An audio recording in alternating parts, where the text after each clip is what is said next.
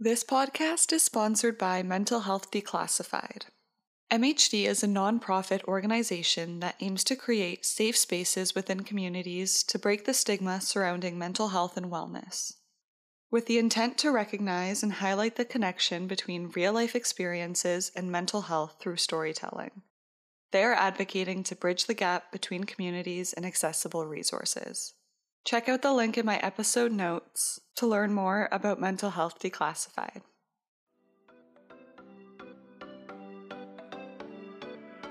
Hey, welcome to The Revolutionized Mind, a platform about all things mental health.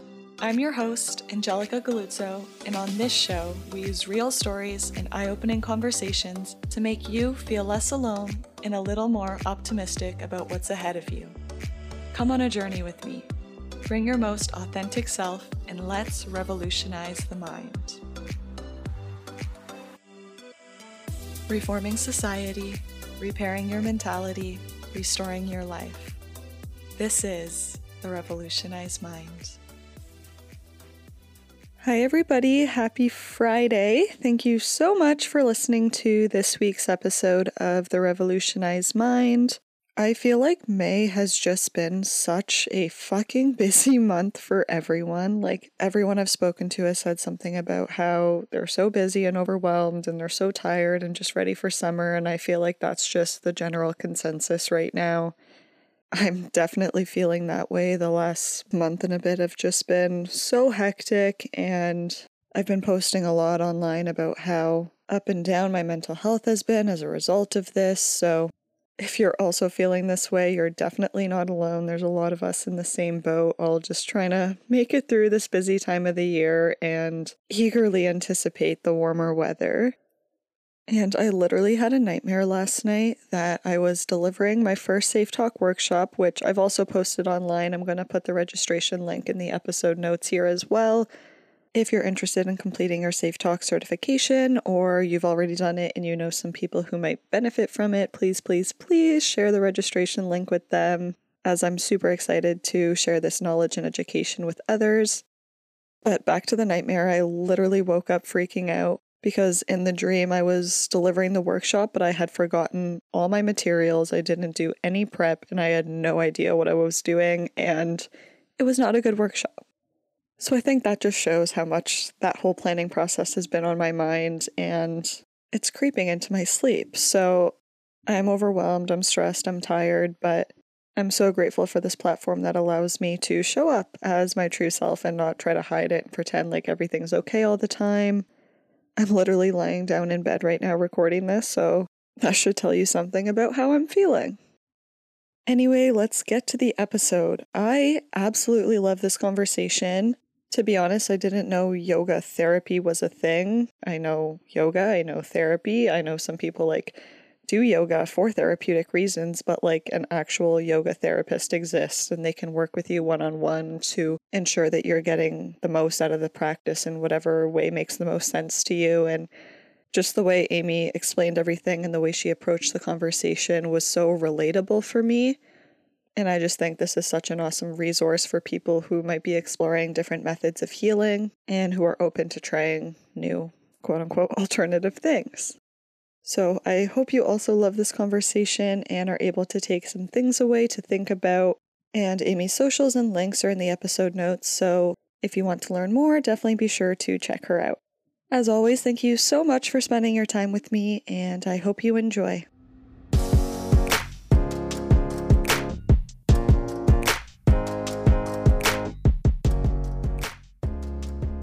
Aimee Huffman is a yoga therapist and health coach who helps high achievers, entrepreneurs, and competitors develop mental strength to heal holistically, manage their anxiety, and optimize overall health and performance.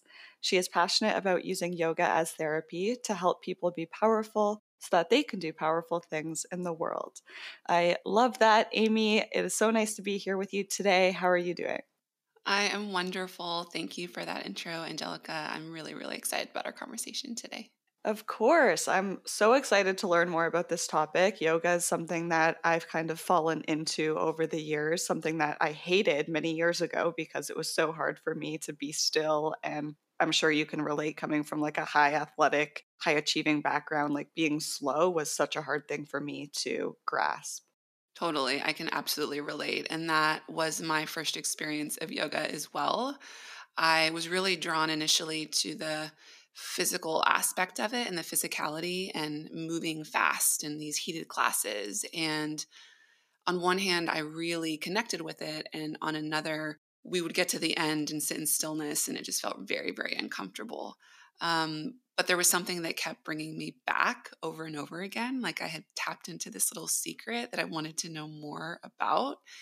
And over the years, the practice for me it just developed so, so greatly. And when I started to explore different types and kinds of yoga, in addition to like my nervous system building a stronger capacity to be with stillness and, and silence, um, an even deeper richness unfolded. And that's really what led me to yoga therapy and um, getting essentially what is like a master's in yoga um, to be a yoga therapist and um, learning these practices and techniques that really transcended what I first knew of yoga in the beginning, of it being in a studio and having more of like a fitness and and physical um, component into this methodology and this technology for my life in all aspects of my life and in healing and growth in ways that um, I didn't know were possible. So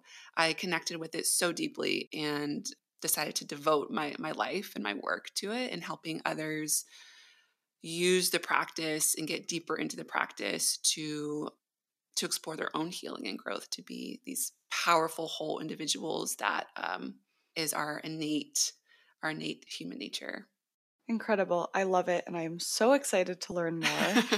um, but before we dive into the yoga stuff, I want to backtrack a little bit because I know you had some experience with anxiety and panic as you were going through your collegiate career. So if you want to give a bit of a background on that and explain how those experiences really led you into what you're doing today. Mm-hmm. So I think for any of the athletes or competitors listening can probably resonate with this, but starting to play competitive sports at a very, very young age, you learn to push yourself physically and mentally. And on one hand, I think it led to a, a healthy relationship with pain and discomfort, right? Of like being able to push through, you know, the final leg of a sprint or just get to the finish line. But on the other hand, that boundary of like, well, what is too much became really blurry. And so while I was developing the mental capacity to like focus and channel self talk and like get to that highest threshold, which was being a scholarship athlete at the highest level, um, I was ignoring a lot of cues and signals from my body that like, hey, you're you're not a machine and you're pushing yourself to extremes. And uh, unfortunately, unfortunately, you know that kind of came to a head my second year of, of, being an athlete at the University of Iowa when I had my first panic attack.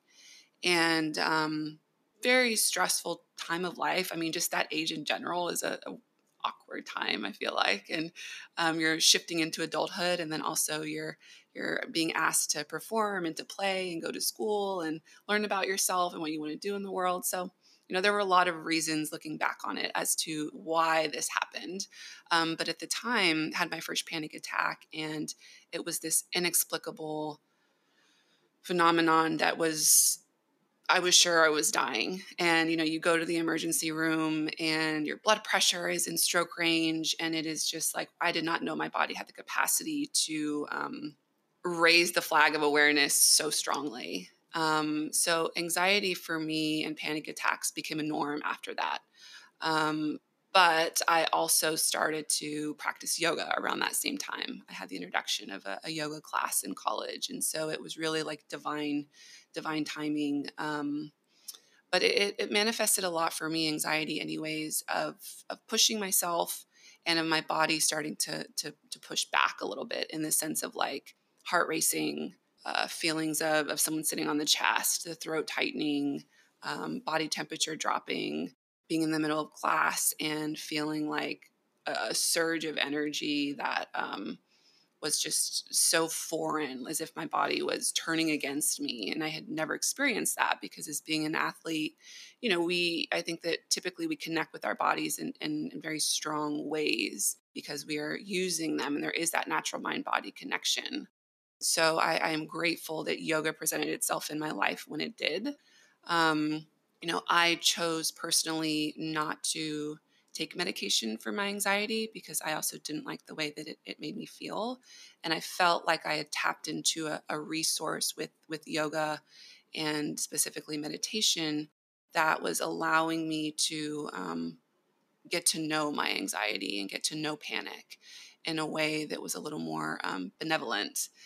So I, I'm grateful for the experience of being an athlete um, I think that it, it, led me to where I'm at. And um, I have such a, a, deeper respect, I think, for the body and uh, for the nervous system. And that's really where I've shifted into a niche of um, using yoga for nervous system regulation um, or exploration, is a, phrase I like to use, so that we can really work with mental health and well being. Um, not solely from like a cognitive thinking top down but from a bottom up approach of like using the body, using the breath to be able to um, explore these sometimes less than ideal experiences of anxiety or depression um, or any other mental health condition or challenge that, that we're going through on the, the wide scale and spectrum um, that it can be. Yeah, thanks for sharing that. I find it so funny how all athletes start their stories of whatever it is by saying that, like, you know, we learn all these things in sport about how to push yourself mentally, physically, and it's such like a strong skill that we learn to develop. But I like how you said like it is such a blurry fine line because it gets to a point where it does actually impact your life outside of sport, like mm-hmm. it did mm-hmm. with you. And I feel like obviously you and I, we love sports. It was part of our whole lives. I feel like sport gave me everything I needed to know about life, but it does come to a point when you're like, okay, is this too much? how do I like calm myself down and really see it for what it is rather than it being like everything and the only thing. So I'm sorry you did have to go through that, but divine timing is truly real. I love that you had yoga class at that exact same time. Um, and that doesn't take away, I'm sure, from what you were going through. I'm sure it was still really, really tough trying to balance everything that you had going on in your life. But I'm so happy yoga presented itself to you when it did. Mm. And so you've used the term like yoga as therapy. And I'm so intrigued to hear how you would define this because obviously people know yoga, they know therapy, and they know it's good for you. But like for you to say yoga as therapy, what do you really mean when you say that? Mm-hmm. So I like to think of yoga therapy as this intersection between physical therapy, psychotherapy, and life coaching. So, with yoga therapy specifically, and when you're working with the yoga therapist, there is an intake process, there's an assessment. So, we're doing a, a posture assessment, a breath assessment to see um, how the nervous system is presenting itself and getting an idea of imbalances, not just what you are saying cognitively you're aware of in your body, but from an outsider looking in, what can I see from a physical, um, energetic perspective, which I don't think that I have not had the experience with physical therapy or, or psychotherapy and receiving that really like holistic lens into where are there um, not not issues in the body, but but where are there imbalances and where can we work to balance out. So yoga therapy is um, it is different than just going to a yoga class um, because in a yoga class, you can't get the one on one individual support. So in yoga therapy, there really is a one on one or small group um, component in which you are helping an individual move towards a specific goal or um, healing um, or someone who's moving through a, a disease on the physical or mental emotional layer.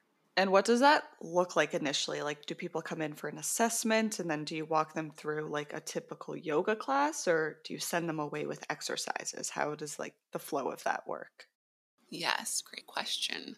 So, typically, when I work with someone and when a yoga therapist um, works with someone, there is um, an intake process of filling out um, and really a lifestyle assessment, um, wanting to know all of the things from like how are you sleeping, what movement is in your life, what is your stress levels, are there any particular areas of focus, whether it be mental health um, or physical health, what big life moments have, have been going on, life happenings have been going on in your world, um, and then meeting together in person or virtually.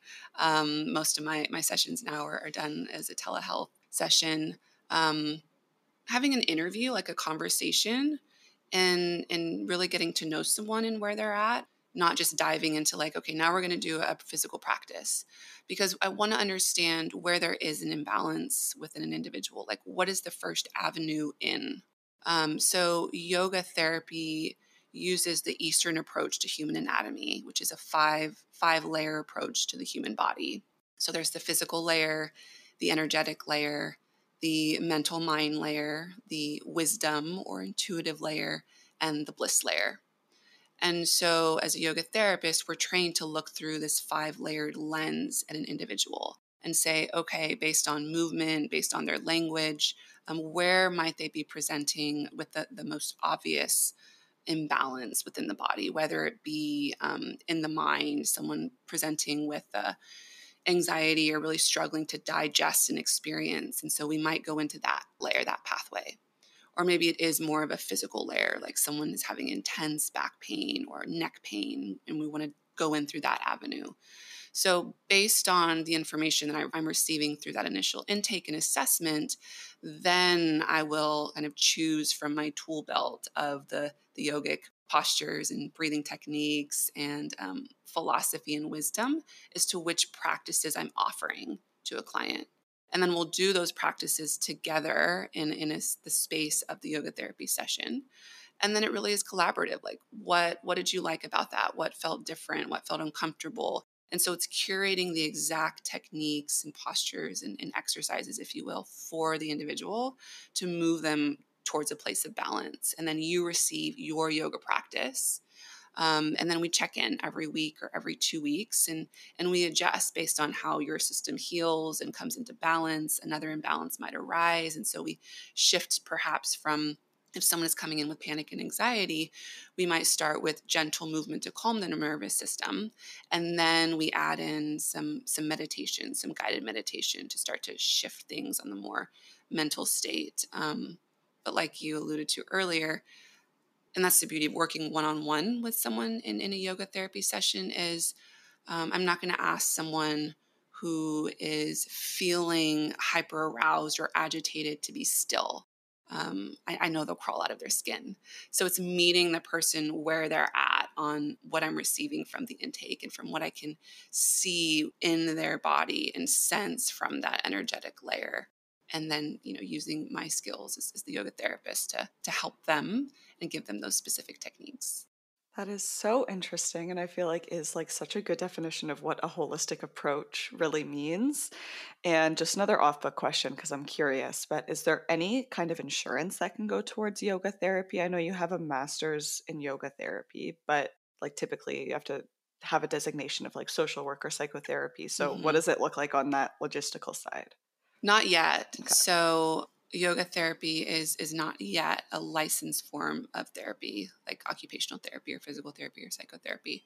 Um, but it's getting close. So getting into those stages of um, you know creating the licensing test and um, those conversations with with insurance happening, and so I think that we're in an interesting time where the healthcare system is so stressed and strained from you know physical chronic illnesses and disease to mental health, as, as you know. And um, I think that people are more open to what previously would be considered totally alternative um, types of medicine that just like, you know, we're not going there. Um, but the conversation is is broadened, and so I, I, do feel strongly that it will be licensed, uh, hopefully, in the next few years. Awesome. Yeah, I was just curious how that looked like. And it's true that so many more people are turning towards these like Eastern philosophies because I think more people are recognizing the value of it, especially as more research comes out. And on that note, so you mentioned like the five layer approach that a lot of these Eastern philosophies take. So I'm also curious what comes out of yoga therapy that one wouldn't typically get from traditional talk therapy. Mm-hmm. I think for for me personally, um, talk therapy just wasn't enough in the sense of I felt and I feel like yoga and yoga therapy offers the next step of integration that sometimes I've experienced talk therapy falls a little short of like how do I actually implement this into my life in like a tangible way. Um, and and being an athlete and more of an introvert, going into talk therapy initially just felt so foreign. It was asking me to be in my head. And for most of us, we're already in our heads so much. And so it was being asked to speak about my experience, specifically anxiety and um, panic in my body that was manifesting as, as, as visceral experiences. And, and it was just difficult for me. And so being able to move my body in an embodied way allowed me to move energy to then be able to access higher states of, of cognition, to then be able to like actually speak to what I was experiencing. Um, and so it just felt more natural for me to explore healing through body postures, through breathing techniques, even through guided meditation, where, um, you know, I'm being asked to explore maybe a particular experience or a memory or a visual, but I'm not diving into the history of it. I'm staying in the present with, okay, well, how does that feel in your body when you think about that first moment of anxiety for you or um, this really upsetting experience that just happened that's really throwing you out of whack? what physical sensations are you feeling right now? Is there heat in the body? Is your stomach turning into a knot? Okay, now can you breathe into that? Can we move through that? And so that bottom up approach just felt much more natural for me that that then I could take that practice that I did in session out into my everyday life. So now when I feel a knot in my stomach or I feel my chest tightening, I can come back to a practice that I've done before with my therapist, with my yoga therapist. Um, and I have a, a, more tangible tool. Whereas I think with psychotherapy, you know, you're asked to to think through it, to move through it more from that that top down approach. And um, just for me personally, that didn't uh, move me in the direction that I, I wanted to go. If that resonates. Mm-hmm. I think that example you gave perfectly helps to explain that because a lot of times with trauma, people don't want to go back and talk about it and you kind of live through it. Whereas if you focus on the physical sensations, you're not necessarily thinking about that horrible time mm-hmm. or whatever happened to you in the past. You're kind of just in the moment. And I like how you said that you can like recognize what's going on in your body now as a result of what happened to kind of move forward in a productive way, whatever that looks like for you. And I think like just an important thing to know as always is it's so contextual. Like maybe a yoga therapy would be so helpful for somebody working through one situation in their life, but another thing they absolutely need to talk through. Absolutely. So I think it's just like another tool to make people aware of that they can kind of wiggle through whatever works best for them in whatever state that they're in. Mm-hmm. Mm-hmm. That's a beautiful point. Um, because at certain seasons of life, Right. Like having a top down approach and talking through something can be much more valuable than in another season where movement and breath or guided meditation can be more valuable. Um, I think I love as well yoga and yoga therapy and, and any modality um, that is perhaps alternative to, to psychotherapy that does sometimes have a tendency to lean into past is that um, and this is really at the heart of, of yoga and mindfulness is, is the present coming back to the present and what is working for us in our lives here and now. And so there's just so much more that we can work with in the present. And so, um, yoga therapy being a tool that can guide you into present moment experience and, and retrain the brain and the mind to come back to present, um, I have found to be just very, very powerful in thinking of not only my own mental health, but how I interact with others and the quality of my relationships and people around me and just how I move through the world, really. Such a simple concept, but so hard to get there. Just being in the present, it, it feels like it should be so natural, but it is so freaking hard. It is. It's so freaking hard. And I think like remembering that you know we live in a culture that is not conducive to to present moment experience. You know, there's thousands of things vying for our attention at all time. And so it really does take practice and discipline, like coming from that athlete mentality or competitor athlete, you know, you practice repetitively to get where you want to be from a skill level and an accomplishment level and not that you know you're we're practicing yoga meditation to like be the best meditator. Um, but when you can start to feel how it shows up in your life when you can start to feel the efforts if you will of starting a meditation practice or exploring yoga um, you can really feel the quality of your life change the same way you know you can start to feel yourself grow as an athlete and play at a different level um, it's just so rewarding and and rich and it helps you feel at least for me like i'm not being i'm not being led through life.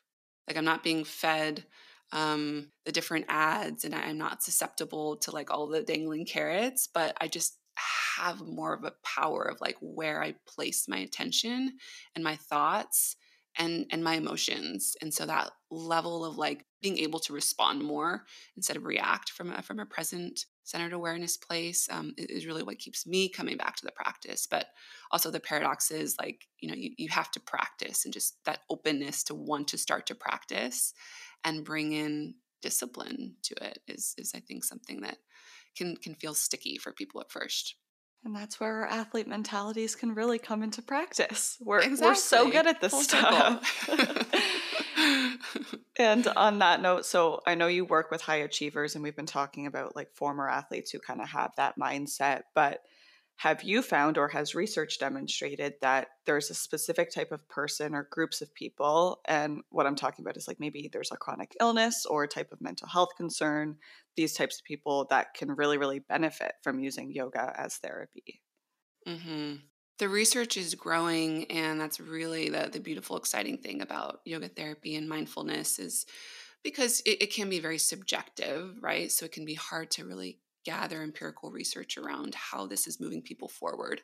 Um, but with the imaging and the brain scans and the techniques that are that are now available, and just the level of interest out there on how this is impacting different illnesses and diseases is so exciting. Um, really, it's the, the, studies out there from, you know, for, for me personally, I have an interest in, in competitors and entrepreneurs, um, anxiety. So the level of support there and the research is, is pretty deep. Um, as well as PTSD. So, using yoga and specifically a form of a guided meditation called Yoga Nidra, for PTSD in veterans. Um, iRest is, is what it's called, specifically developed by um, Richard Miller. And uh, that's been, you know, over the last decade or so, just blooming um, with different practitioners who are specializing in, in iRest for PTSD. Um, chronic illness, you know, from chronic fatigue to fibromyalgia, um, anything that kind of falls under that bucket using restorative yoga. Um, there's some really great research coming out on how um, that supports rest and stillness is not only beneficial for the nervous system, but it actually changes the levels of inflammation in the body um, and can reset. And people who have, you know, and, and what we know of if someone is experiencing one chronic illness, chances are they're experiencing something else how restorative yoga is shifting that for for people is just profound. Um, I think there's really not a specific niche or group of people that yoga cannot help. Um, I would be curious to know if it's out there because it is so adaptable. You don't have to even move your body to practice yoga. Um, yoga, meaning to join or to yoke the mind and the body. So you can be sitting and breathing in present moment awareness, and that's yoga. And so, you know, whether it be anxiety um, or depression, PTSD, um, chronic illnesses, back pain, so many great studies and research coming out on, you know, on yoga for for chronic pain itself physically. So it's it's so adaptable and and um, diverse and really applicable for all Mm-hmm. And that's truthfully my favorite thing about yoga is that it is so flexible. And even if I'm, I love yoga with Adriene. she is my favorite She's person awesome. on the internet. But even just like while I'm doing a little home workout video, if she's doing a movement that just doesn't feel right for me in that movement, you can just do something else. And obviously, nobody's there to watch you and like shake their finger at you, but just that flexibility in your own movement and how reassuring every yoga teacher is out there just saying that like do whatever feels right for you in this moment. And i think that is like what drew me to it right away is that if somebody's sitting in child's pose and i don't want to do that then i'm okay to do whatever i want and i just i think that's my favorite thing about yoga mm, yes that choice is so powerful i can remember having that experience too of like oh, actually, I, I don't want to do this, or my body is saying that it doesn't want to sit in this pose, or I don't want to keep flowing and moving my body. I want to I want to lay on my back and put my legs up, and so I'm going to do that. And I think it, that can feel foreign for people at first because it is rare that I think we are given that choice in certain situations. And so it's like a reclaiming of the power that you can practice on your mat and then becomes so applicable when you go out in the world and you practice like healthy boundary setting um, or just making wiser choices for yourself. Um, there's a remembering of the body of, of when you did that you know yesterday on your mat and it might sound simplistic but it really is like you know you practice what you want to bring into your world um, on the mat. And so, as a yoga therapist, and learning to um, hear what people are, are, asking for and then giving them that so that they can practice while we're together in session and then go and take it out into the world because that's really where it matters. Um, you know, not the formal practice itself, but like how are you using it as a tool into your life? And so, that choice is, um, is a big one. Absolutely. It is so subjective, and that's the beauty of it. And so, shifting gears a little bit to the nervous system, because I know that's a big part of what you do, mm-hmm. and the mm-hmm. nervous system is everything in our lives. Um, but specifically, some of the things you've brought up today are anxiety and PTSD or trauma related things. And I think those are two things that really do affect the nervous system. So, when using yoga therapy, what's like the hardest part about trying to build that nervous system safety and promote greater emotional stability? Mm-hmm. I think it's the leaning in and like that surrender piece of of what you're experiencing in the moment. And so being able to almost remove the ego component of it of um you know I I am having a panic attack right now. Um to I am experiencing anxiety and it's showing up as my heart racing and my throat is feeling tight and I recognize that my system is really aroused and agitated. And so being able to start to get comfortable and ease into that, where, um, you know, my, my, my teacher and therapist will always say, you have two choices. You can either relax into the anxiety and relax into what you're experiencing, or you can continue to perpetuate, you know, the sensations that are happening in your body. Um, and not that I'm asking anyone to like, you know, all of a sudden jump into this big feeling that is uncomfortable, um, whether it be a trauma response or a stress response, but widening your perspective and being curious about like, what if I do dip my toes into this and I, I just sit with what I feel like is a full blown panic attack about to happen and use the tools that I have and maybe breathe through it. Um, or co regulate with someone, make eye contact, call someone who has a soothing voice. Um, and so that that actual process of widening your window of tolerance uh, that capacity to experience uncomfortable or challenging stressful situations it is uncomfortable but it is so necessary if we want to build our capacity for for life to continue to handle hard difficult things um, and to build safety within ourselves, to feel safe in your body, um, to switch the narrative from something inexplicable is happening and I feel disconnected from my body and what it's doing right now to, okay, uh, what is my body trying to tell me right now? And can I be kind and compassionate and wise with myself here, knowing that, okay, I'm, I'm not, uh, I'm not dying. Um, I'm feeling really agitated right now. Or on the flip side, you know, I'm feeling really heavy, really lethargic, really depressed right now. What is one tool that I can do to, to just start to shift things a little bit? And, and I think that's often the trickiest and the most difficult, right? Of like taking the first step into the process of, of widening and getting familiar with the various states of your nervous system from really a body perspective and not like a thinking cognitive perspective. Yeah, I think the safety piece is so huge, especially with anxiety and Mm-hmm. trauma, because you learn to distrust your body and shy away from it. And anytime you've had those things, maybe like a bad experience happened to you, so you, you associate those really horrible things with like either a fight or flight moment, whatever you choose to respond in. Um, but coming back to yourself and really learning to work with your nervous system to build it back up is Yes. hard. It's where you need to get, but it's not an easy thing to do, especially at the beginning if you've just experienced something really tough and overwhelming. hmm And that's also the beauty of working with, you know, an expert and a therapist, so that they can be there to um, to really guide you back into safety, and so that they can, I think, specifically for yoga therapy, guide you back into the present moment, back into your body. Okay, what is happening and true? Like you are safe here in your environment.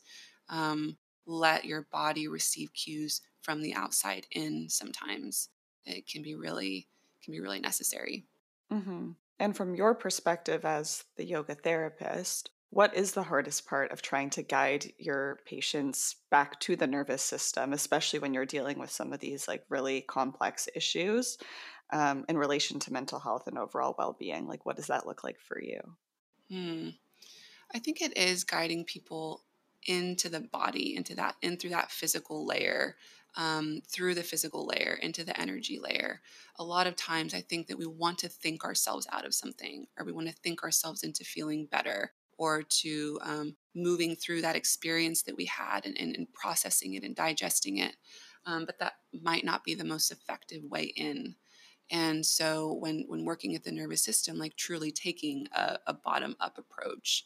And you know if someone is presenting with agitation in the body and i can feel that based on their movements based on the expression of their face and their eyes even the tone of voice being able to you know say let's just do a little bit of, of movement you know let's just kind of move that that energy through the body um, and then let's circle back to maybe why you're here or what you're wanting to get out of this session. And so i think there is a certain like reining people back a little bit uh, you know like physically literally like into their body um, and encouraging them to continue to be compassionate with themselves and trust that you know the body is working for them. And that can be that can be difficult for for many people in the beginning. But usually there is that that glimpse or that soothing that happens that the door opens and once the door is open I, you know i like to say that it's it's always open and so you just continue to go into the practice and to open yourself up and it's really a, a beautiful thing to watch people befriend their nervous system and to um, recognize their capacity and power that they are inherently whole and, and moving towards healing at all times. And the mind is just one component, but it is possible to, to train the mind, and the mind doesn't have to lead the reins. They are ultimately just their beingness is in the driver's seat. And that's where a little bit of the, the yogic wisdom comes into play. And there is a spirituality component to it. Doesn't have to be, uh, but I think that it inadvertently, it's also a reason why I think people turn to yoga therapy. Um, you know, it's it's often they've probably tried all of the things prior, but there is this like hunger and yearning for things to be and feel different in their lives. And and I think of that as like this spiritual hunger for like something bigger. You know, they, they just want to um, make a shift. And so sometimes there can be a desperation there. Um, and then when you guide people into the body and you bring them back, um, I think that spiritual component starts to unfold in a way that people really resonate with. Yeah, I absolutely think that there's a spiritual component to it and I love it, but I understand how that could like turn some people away. And I think Mhm. that's Mhm. where a lot of that like skepticism starts with people is that they they aren't looking for any kind of spiritual thing and they think it's too outwardly for them. Yep. Um so on that note, like how would you actually respond to anyone who is scared about using yoga as a healing tool? And what about yoga and meditation would you like to demystify? You know, I say that yoga is a technology for living a better life. And it's a technology that's been around for over 5,000 years and it has stood the test of time. And it has evolved greatly just as modern society has evolved. Um, but it really is non secular in the way that it is a technology and methodology, and there's different tools. And so you learn how to use the tools and you learn how to use the technology so that it can benefit you and move you toward your, your life goals and your purpose. And so while it can be spiritual, um, if that's where you feel like you want to go with it, but it doesn't have to be. Um, you know, when you're thinking of movement and breath and, and meditation these are all tangible tools that you can you can use. And so i think just demystifying it in the sense that it is a, a woo-woo practice and it requires you to chant or to tap into a higher purpose that is god or purusha or whatever it might be um, it's not necessary. It can be um, but at the heart of it it is connecting your mind to your body. Yoga to yoke to join. Um, and so there's, you know, there's aspects of yoga that can be religious. Um, but I do really think of it as, as, that technology. And I think that helps people start to shift their perspective of like, um, I'm doing brain training. Meditation can be brain training, it can be mental training. The asana and physical postures are just that. They're, they're movements. They can be stretching while you are intentionally breathing. Um, and so it, it really is an experimental and experiential experience. And so oftentimes if people can just widen their their perspective and be curious and experience it i think then they really do see that okay this is a tool and a technology um, other things for for demystification aside from you know the woo or that it is a spiritual aspect or is going to ask me to devote or do a prayer to a deity um, i think that there is a an over emphasis on the physical aspect. You know, in the West, we've like turned it into this fitness modality that you do in a room that is heated with loud music and it just keeps getting a little more intense. and uh, it is so much more than that. Going back to the technology piece of it can be, and oftentimes the most powerful form of yoga is being able to learn and sit in stillness and quiet um, so that you can take some of that quiet out into your world and be able to, whether it's soothing your nervous system or it's quieting the circus of your mind or learning to be a little more present with your family or your work or just showing up in your life in a, a stronger way or feeling a little more uplifted in your day to day. It is so applicable and adaptable and flexible. So I hope that's helpful for anyone feeling a little like, ah, I don't know about this yoga thing. Mm-hmm. Finding the right teacher is important too. Yeah. It's funny that that was your second point because I was going to say after the first one that it's really all about the mentality you go into the practice with. So sometimes, like, if I'm not in the mood to really dive into that spiritual aspect or be still, and I'm just doing it for a workout, I will tell myself, like, I'm doing this to move my body to be very physical, to like feel really good after. Mm. But if I am trying to like wind down and I want to be still and connect with myself, I'll kind of like reframe my thoughts around it to be like, I am connecting to myself doing yes. all the things. Yes. Um, so it's funny that you kind of went both directions. And I think even building that mindset around it is a discipline. It's a practice to learn what works for you when it works for you. Mm-hmm. Um, and it really can just be, again, whatever you want it to be. It is so flexible and adaptable, which I feel like can kind of teeter you on whatever direction you're on, whether you are in for the spiritual aspect or more the physical. There's so many ways to make it beneficial such a great point like what is what is your intention? And that's something that you will you know learn and develop and practice is that intention setting not in not in like a you know you experience in the beginning of a yoga class like you know is there a word or an intention? That is very very powerful but learning to really set it in multiple ways of your life like what is my intention with this activity right now? Because um, that requires some introspection like well, what do i need right now? Um, what's going to help me feel balanced? Maybe it's to move my body and i do want to sweat a little bit and, and get some heat and some fire awesome um, maybe it is that it's been a long day and I'm feeling quite drained or off or on edge. And actually, I, I just need to like put my feet up and, and breathe. You know, I think the intention piece is so important with with anything that we, we do in our lives. Um, but it's easy to go on autopilot. And so uh, that's, you know, beauty of the, the practice and being so flexible is like, um, well, what is your intention here? and then you can you know choose from this menu of poses and shapes and types of practices that's going to best serve you. Mm-hmm. intention is my word of the year. Mm, but you can even practice that introspection like doing your google search if you're doing it at home. Think about like okay do i want to search yoga for full body strength or do i want to search yoga for winding down at the end of the day? Like exactly. you can really take that time to pick the video or the practice that is going to work best for you and play around with it. Like sometimes my legs are craving a workout, so I'll be like yoga for leg strength. And you can just really make it your own again by choosing the practice that is going to best serve you in that moment. Mm, 100%. Amazing. Um, so, working our way back into your past self, who was heavily struggling with panic disorder, if you could give her one piece of advice, what would it be? Hmm. I think it would be to surrender, to surrender into the trust that things are moving in the right direction, to surrender in to what the system as a whole was was trying to tell me. And that was to rest, to rest and to take some time for self.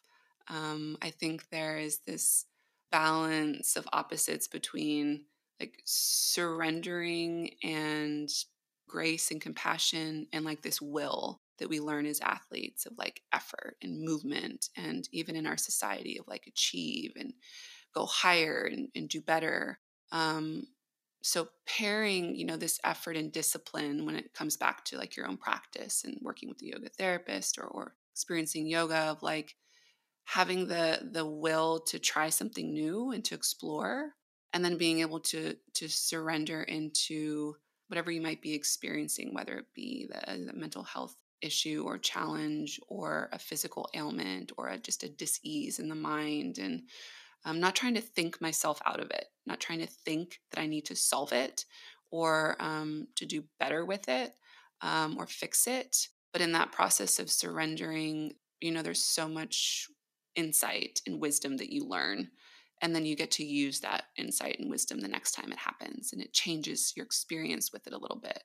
And that's slowly how my relationship with anxiety and, and panic attacks shifted um, was it just reached a point where when i start to feel anxious and, and, and panicked and like i can't breathe um, rather than immediately feeling like hyperactivated and, and wanting to stop it there's that surrendering of like okay you can sit with this and breathe with it and use your practices. So I think that surrender piece, what I would tell my my 20 year old self.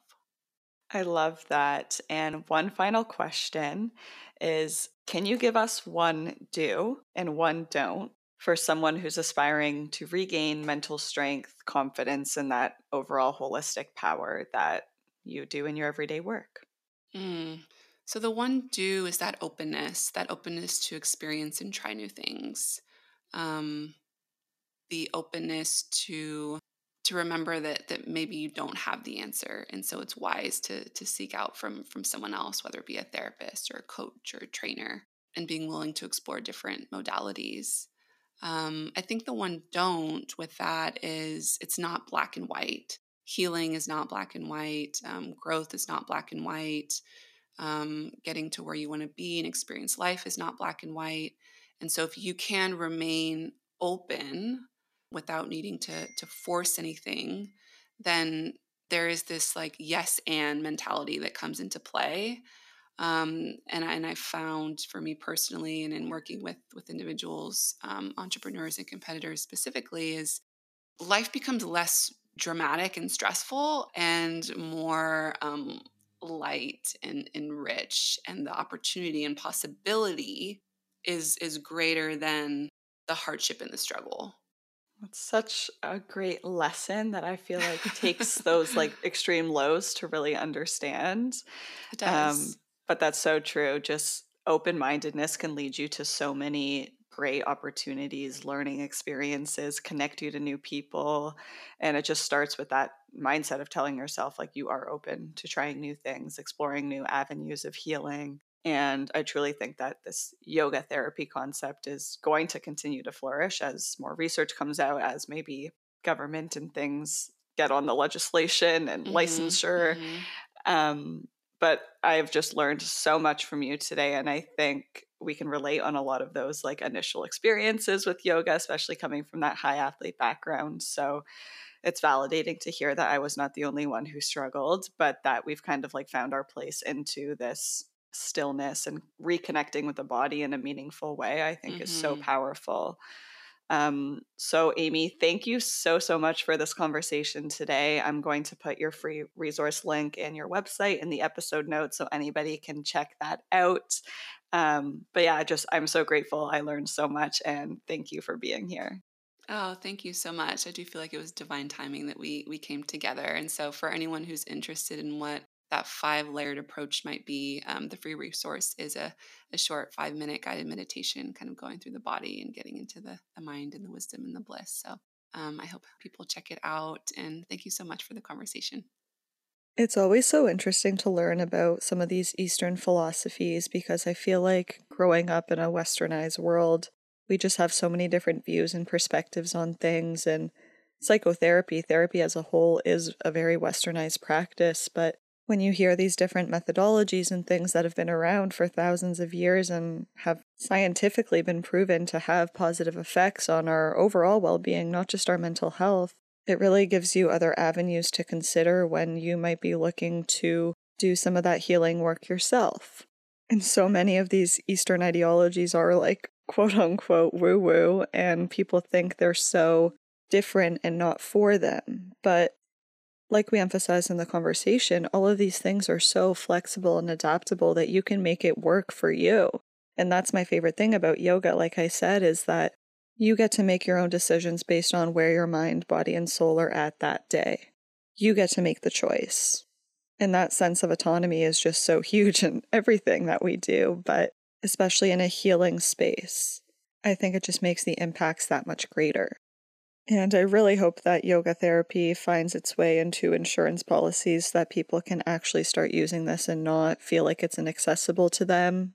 Of course, insurance and different policies are not always accessible to people, but I think it is a step in the right direction and can start making this pathway feel like a real option that people can use. So, thank you so much, Aimee, for sharing all of your knowledge and wisdom with us. I learned so much, and I'm so excited to see this field continue to grow. And I'm definitely going to start applying some of these things to my own life. I love the five layered approach. I think it is a really good representation of holistic healing and making sure that you're taking care of all parts of yourself. So, thank you, the listener, for taking the time to listen to TRM today, and I hope you learned something new and are eager to go practice some yoga like I am. If you enjoyed this conversation today, please don't forget to leave a rating and a review on whatever platform you're listening on so we can continue growing together.